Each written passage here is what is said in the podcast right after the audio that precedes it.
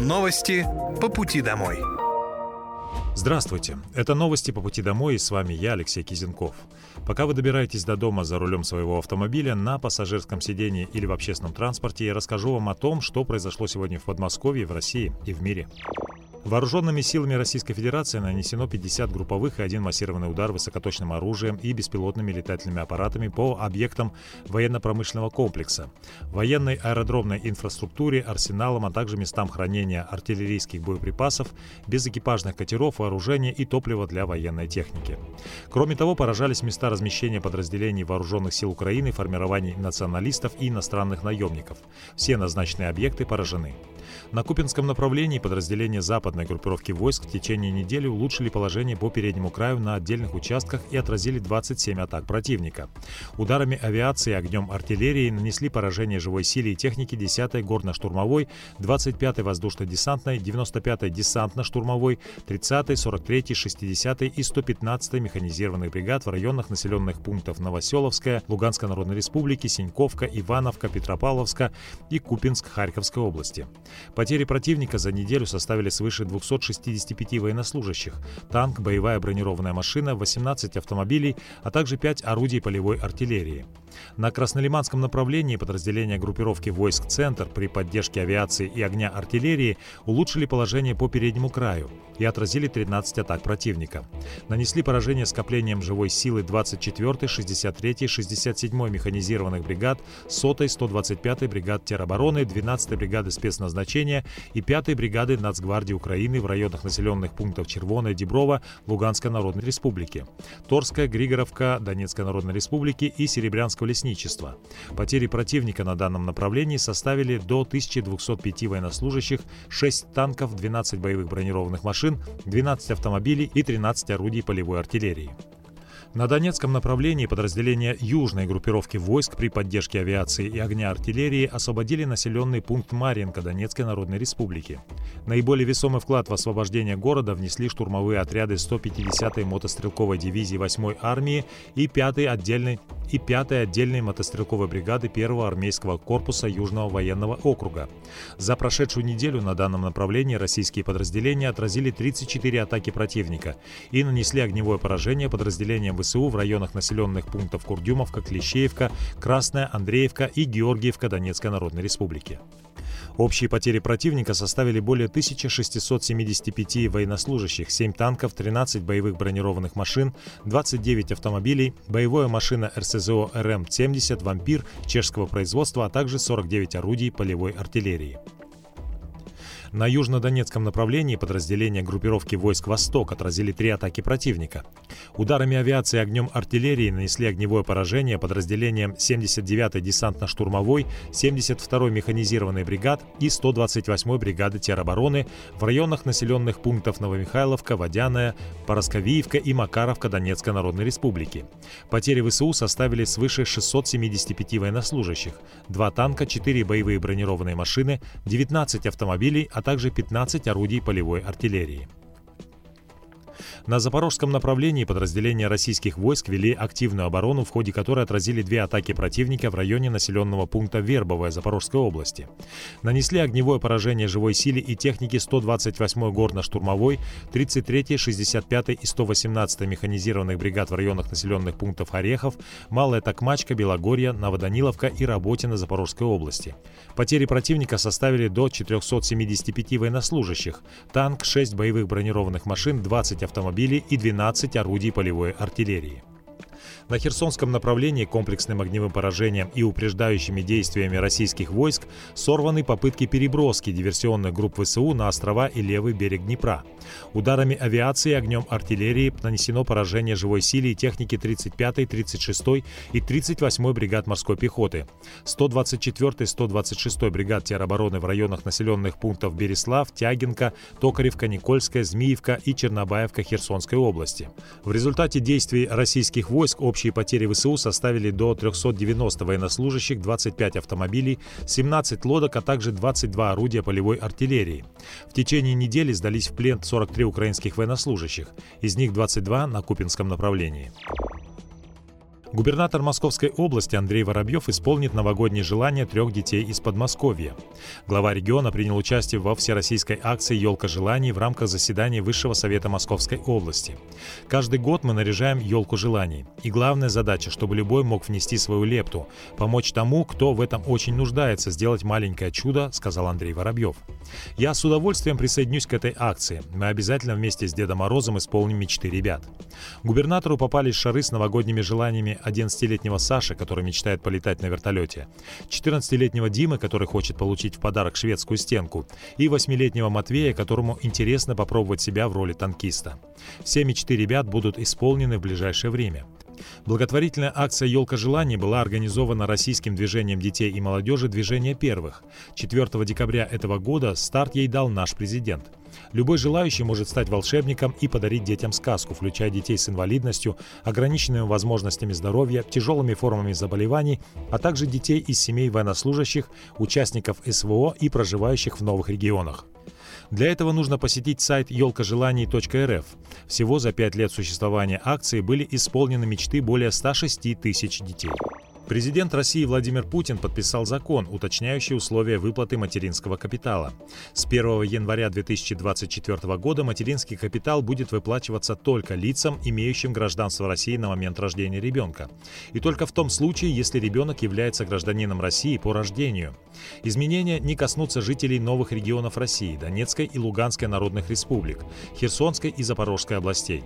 Они будут получать выплаты материнского капитала вне зависимости от основания и срока сроков приобретения ими гражданства Российской Федерации.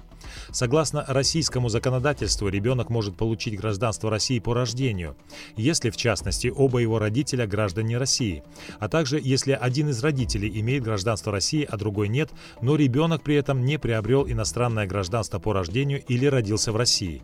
Поправки в законодательство были необходимы для того, чтобы устранить лазейку в действующем законе, из-за которого семьи с детьми, получившими при рождении другое гражданство, могут претендовать на мат-капитал после получения российских паспортов. Готовность здания Московской областной детской больницы в Красногорске составляет более 80%. В настоящее время завершаются работы по устройству фасадных конструкций и кровельные работы.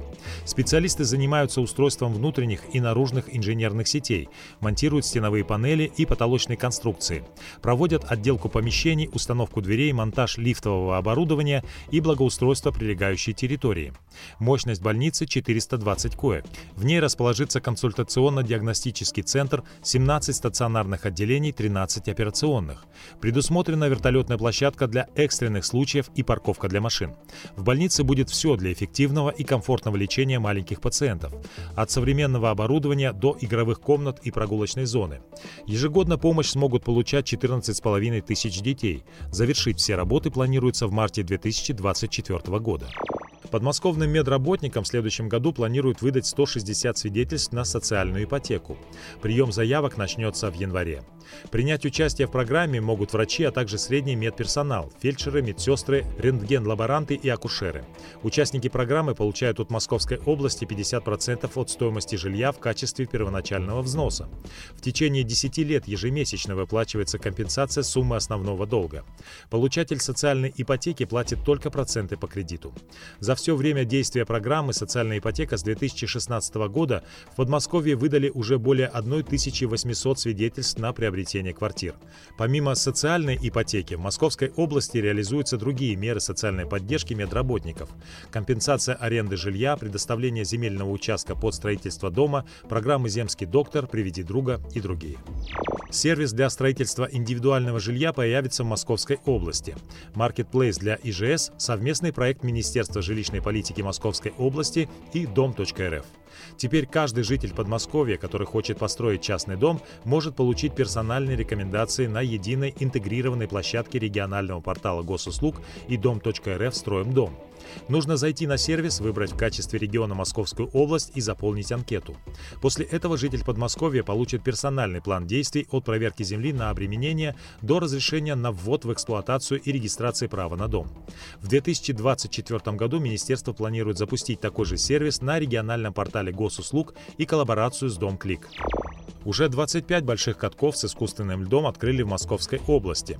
На прошедшей неделе начали работу 5 крупных катков с искусственным льдом. В Истре, на площади Дружбы, Пушкинском центральном парке, городском парке Ивантеевке, парке Скидские пруды Сергиева Посада и в Пестовском парке в Балашихе. 29 декабря запланировано открытие катков в парке имени Ларисы Лазутиной в Одинцове, на Советской площади в Коломне, в Центральном парке Нарафаминска и Богородском центральном парке. Всего в Подмосковье в этом году будет работать более 180 катков. В их числе 30 больших катков с искусственным покрытием, где при необходимости можно взять на прокат спортивный инвентарь и воспользоваться теплыми раздевалками. Медицинские учреждения Подмосковья получили еще 83 машины скорой помощи. Всего в этом году в них поставили 120 автомобилей, рассказал губернатор Московской области Андрей Воробьев. Машины поступили на подстанции скорой помощи в 50 городских округах.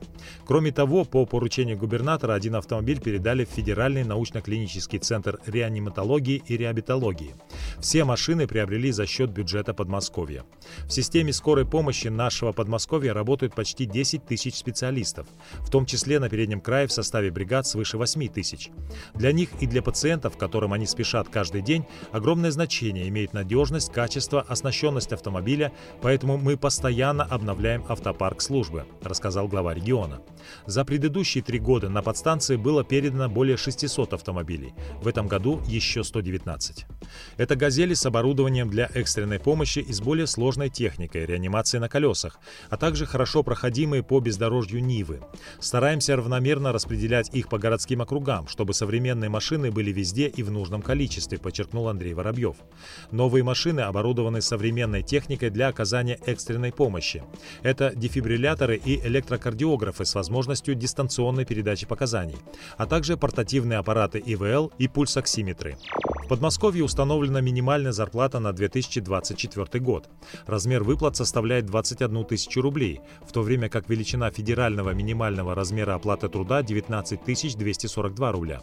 Установленный размер зарплаты согласовали правительство Подмосковья, Союз Московское областное объединение организаций профсоюзов и Объединение работодателей региона.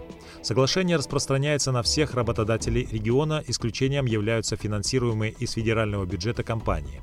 Работник Работник, получивший меньше этой суммы, может пожаловаться в профсоюз или трудовую инспекцию. С 1 января 2024 года техническое обслуживание газового оборудования в многоквартирных домах Московской области будет осуществляться только компанией Мособлгаз. Производиться оно будет раз в год в соответствии с утвержденным графиком, который опубликован на сайте организации. За две недели до старта работ жителям отправят электронные письма с датой проведения техобслуживания.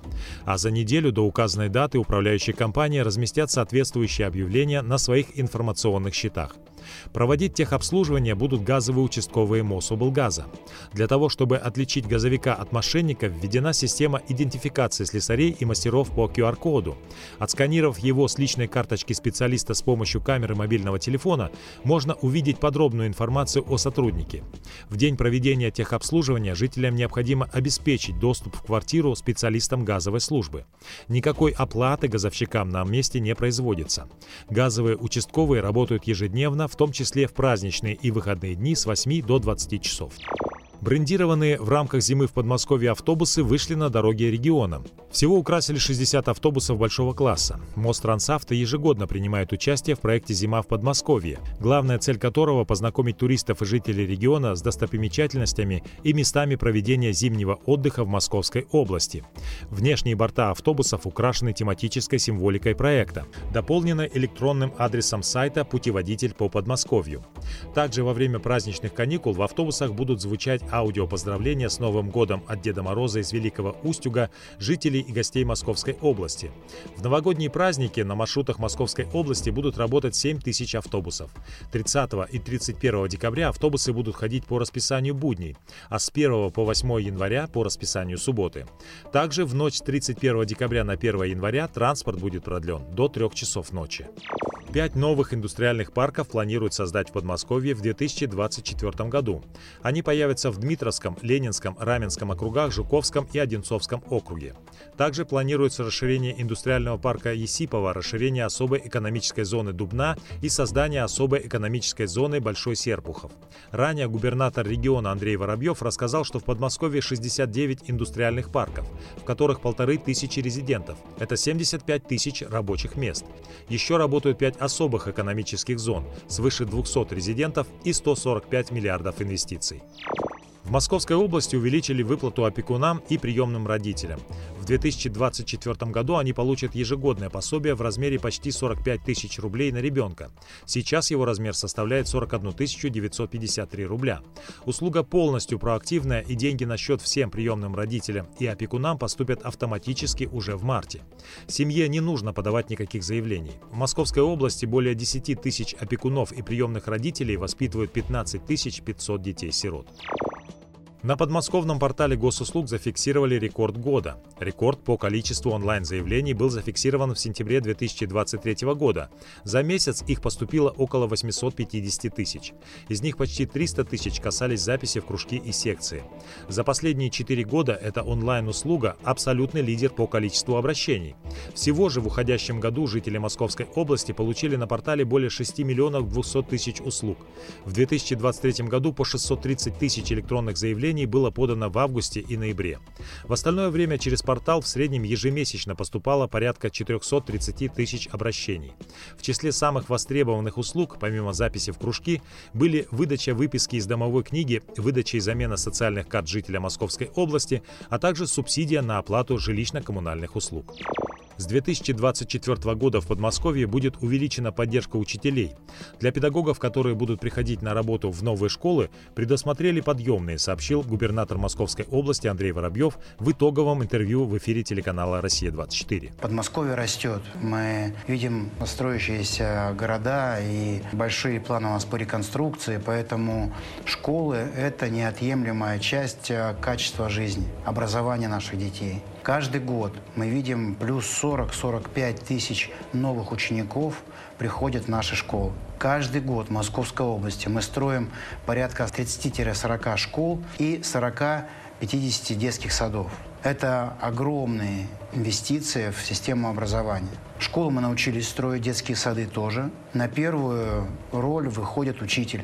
Именно его подготовка, особенно точные науки, естественные науки. Поэтому мы в Подмосковье со следующего года открываем, усиливаем поддержку учителей для того, чтобы каждая семья, каждый учитель, который приезжал в Подмосковье, мог не думать о проживании, не платить за это. Мы предусмотрели определенные подъемные для того, чтобы в новые школы приглашать дополнительно учителей.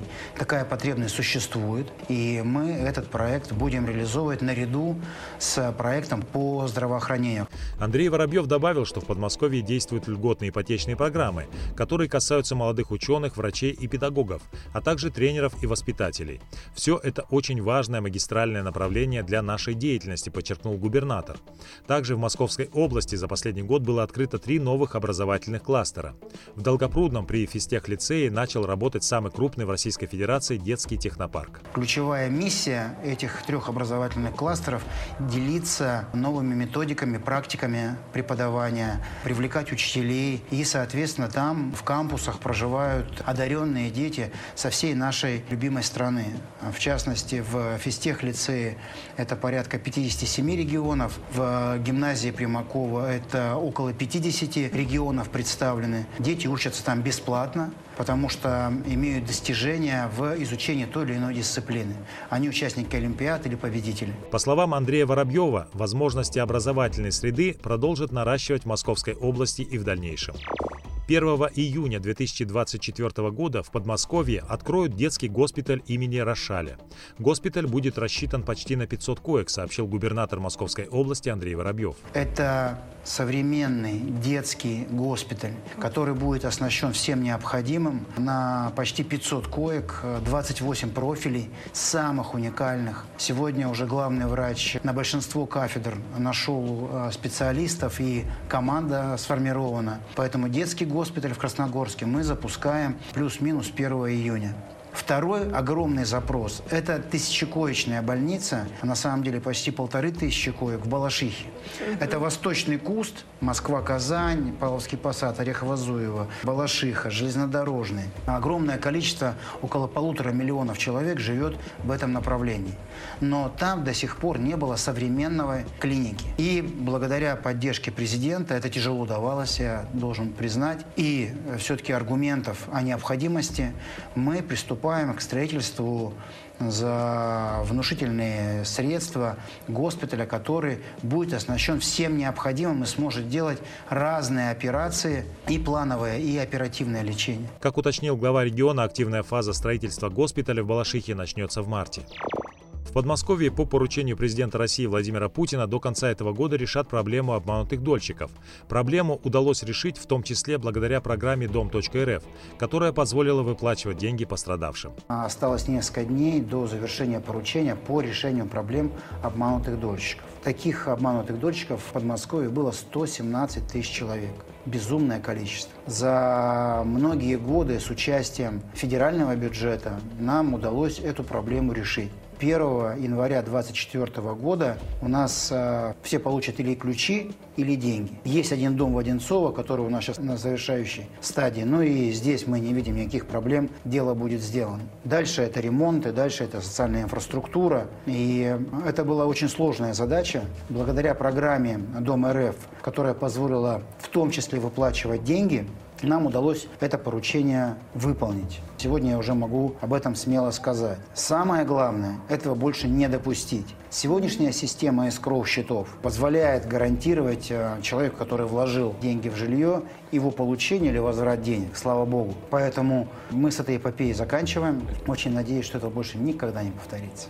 В Московской области есть аварийное жилье, безнадежно устаревшие бараки, построенные еще в 19 веке или в начале 20-го. Каждый год с опережением графика власти региона расселяют 12 тысяч человек. Однако, как подчеркнул глава региона, от этого количество этих самых бараков радикально не уменьшается.